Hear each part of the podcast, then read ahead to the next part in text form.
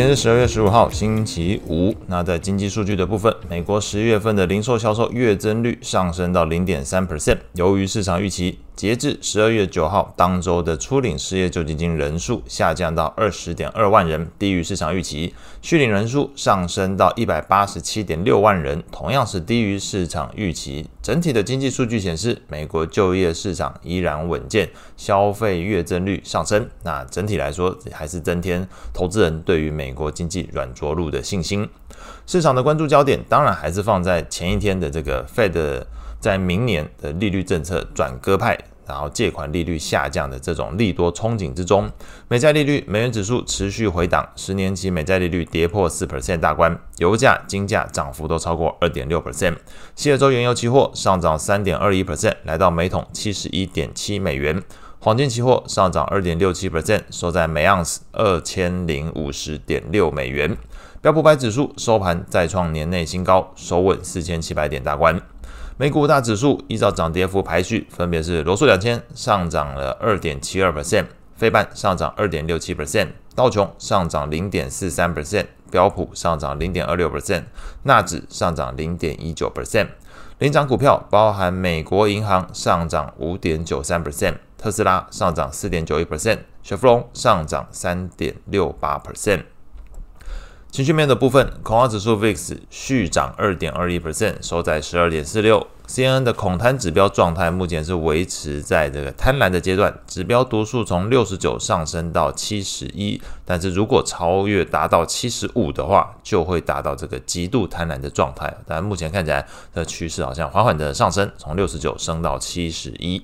类股的部分涨幅前三名，嘿嘿，跟大家想的可能又有点不一样。分别是能源类股上涨二点九四 percent，房地产上涨二点七七 percent，材料类股上涨一点六五 percent。整体盘面上可以观察到，整个市场资金还是对于中小型股的青睐度是比较高的。罗素两千 ETF 上涨二点七八 percent，标普等权重 ETF 上涨一点三二 percent，这个涨幅都在前段班。那值得留意的是，中概股看起来又重新呃有所回神哦。这个金融中国指数 ETF 上涨一点一 percent，MSCI 中国 ETF 上涨一个 percent 哦，这涨涨幅都在一个 percent 之上啊。反而是去看昨天标普百指数涨幅只有这个 ETF 是只有零点三二 percent。标普五十的 ETF，也就是前五十大的，反而还是负的零点二七 percent，是下跌这个情况，这表现都是比较疲弱，呈现出整个市场在这个上涨的过程里面，现在有所谓的广度扩大，也就是不再单独集中在美股七雄的一个局面。那甚至我们去看美股七雄，昨天还是呈现这个跌多涨少的情况。举例来说，微软昨天是下跌二点二五 percent，亚马逊下跌零点九五 percent，Google 下跌零点五七 percent，脸书下跌零点四七 percent，等于是七个里面，呃，这样讲了就有四个都是下跌的，所以才说这个跌多涨少。那涨的嘞，涨的涨什么情况？刚刚前面提到特斯拉涨四点九一 percent，接下来再往后看。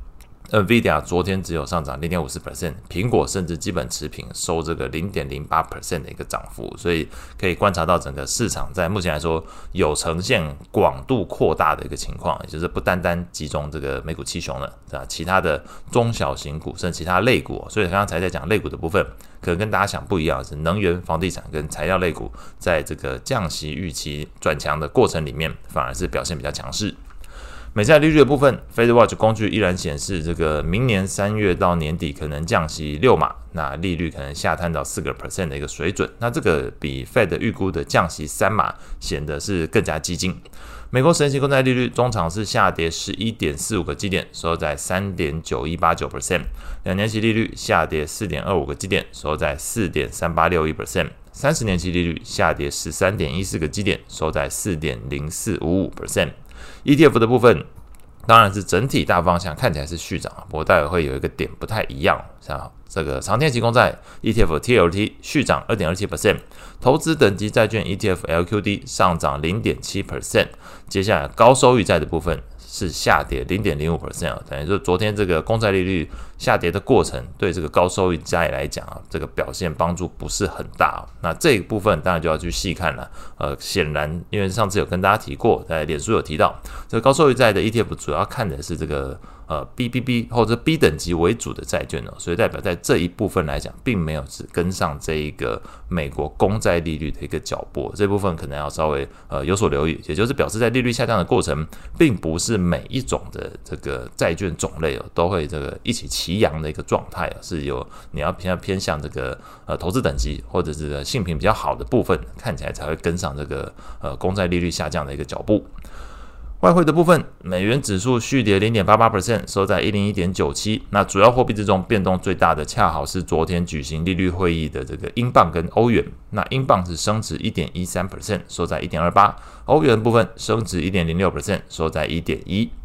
那两国央行的话，英国央行是维持利率在五点二五 percent 不变，符合市场预期哦，这个利率水准不变。但是预估 CPI 跟工资增速都存在这个上行风险，不排除如果通膨持续的话，会收紧政策，维持利率在足够长的时间内具有限制性。这英国央行的一番发言，基本上是排除了市场对于降息的一个可能性。那昨天刚刚前面提到，英国英镑升值一点一三 percent，收在一点二八。